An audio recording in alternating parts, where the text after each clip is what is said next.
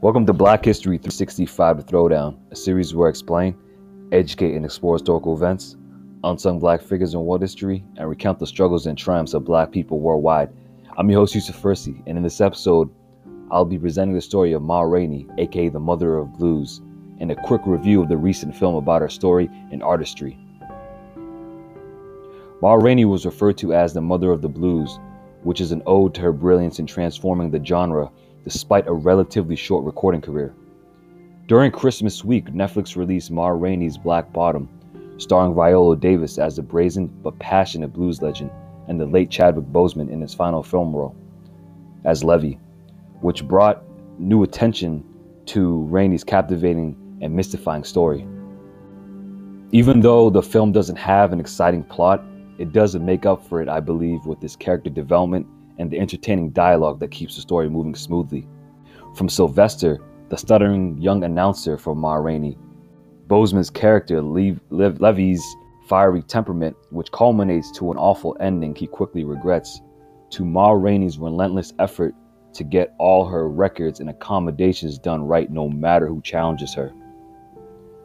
Since we don't have any footage or much stories about Ma Rainey, Davis did a wonderful job portraying an unwavering musician that aspired to reach success in her recordings, in her style, and was unapologetic in in ways when it came when it came to her sexuality and being a black woman during a time when segregation was embedded in everyday life in the South.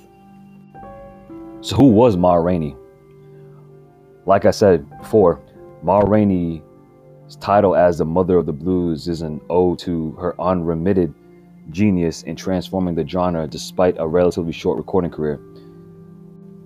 The film is uh, adapted from August Wilson's Broadway play of the same name. The film explores an intense 1927 Chicago recording session between Rainey and her band members with Davis delivering an un- unapologetic portrayal of the singer. And how she looks has been greatly stereotyped in cinematic history and in life, the Oscar winner said in an interview with Zora. I didn't want Ma to physically look like she was apologizing for herself. I wanted her to switch.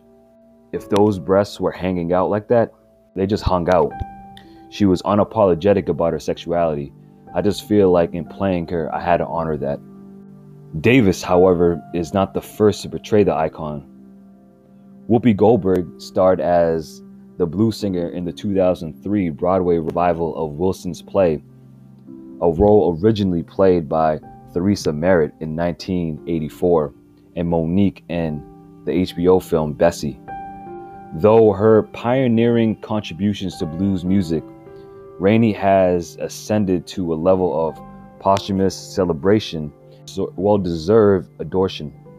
It all started in Georgia, where Gertrude Ma Rainey Pridgett was born in Columbus sometime around 1886, though census records state that she was born in Alabama in 1882.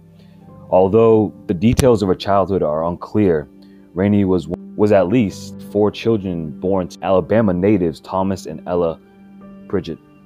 At age 14, Rainey became to start. She started to begin performing in local tent shows, eventually catching the eye of musician uh, William Pa Rainey, who was more than 10 years her senior. The couple wed when Rainey was 18, and from there they would hit the road working as traveling performers.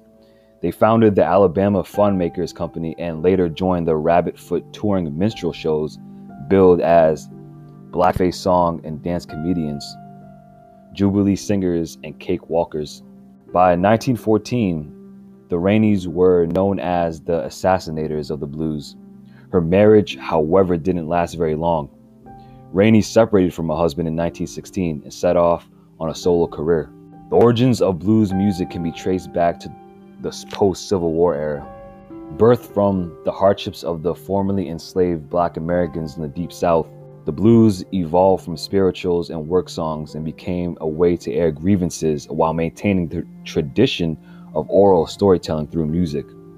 It is hard to define this music, said August Wilson, who wrote in his play, and will go on to quote saying that suffice it is to say that that is music that breathes and touches, that connects, that is in itself a way of being separate and distinct from any other. She was introduced to the blues in the early 1900s, years before it was defined as a music genre, known by nicknames like Ma Can Can and Black Nightingale. Rainey captivated audiences, belting out lyrics that echoed the agony and angst of black life in Jim Crow era. Uh, Rainey's performance style was a blend of gritty, sometimes intense moaning, call and response delivery, and emotional turbulence, which became that popular that she performed for integrated audiences decades before segregation ended. In the early 1920s, Rainey migrated to Chicago, where the blues scene electrified the city.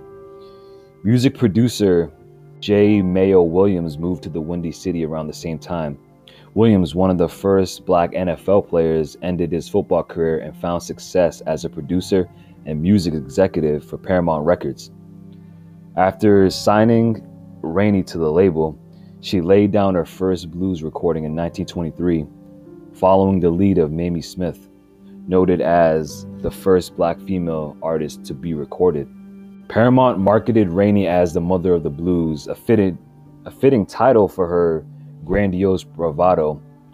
Weighing nearly 300 pounds, Rainey played up her stage persona with the flamboyant style of feather boas, flowing sequin gowns, flashy jewelry, gold teeth, fur trimmed jackets, and her signature headgear.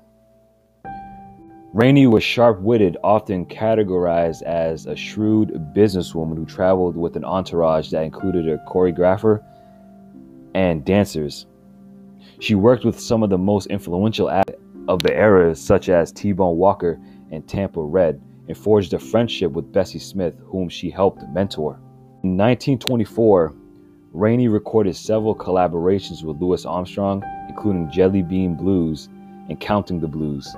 That year, Rainey toured the South and Midwest with the Theater Owners Booking Association, backed by pianist Thomas Dorsey and the Wildcats Jazz Band.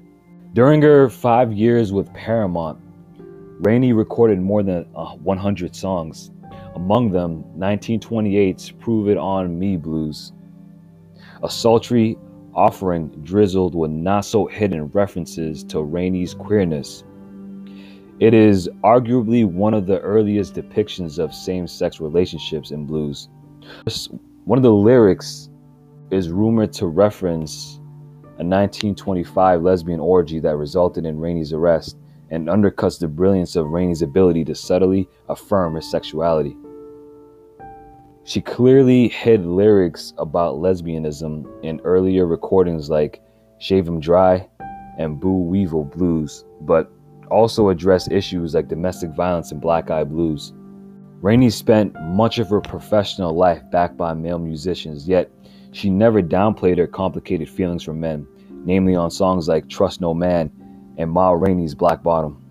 As the roaring 20s came to a close, Rainey's career began to slow down. The music industry became one of the most tumultuous, you know, experiences when it came to the many, many casualties of the the Great Depression.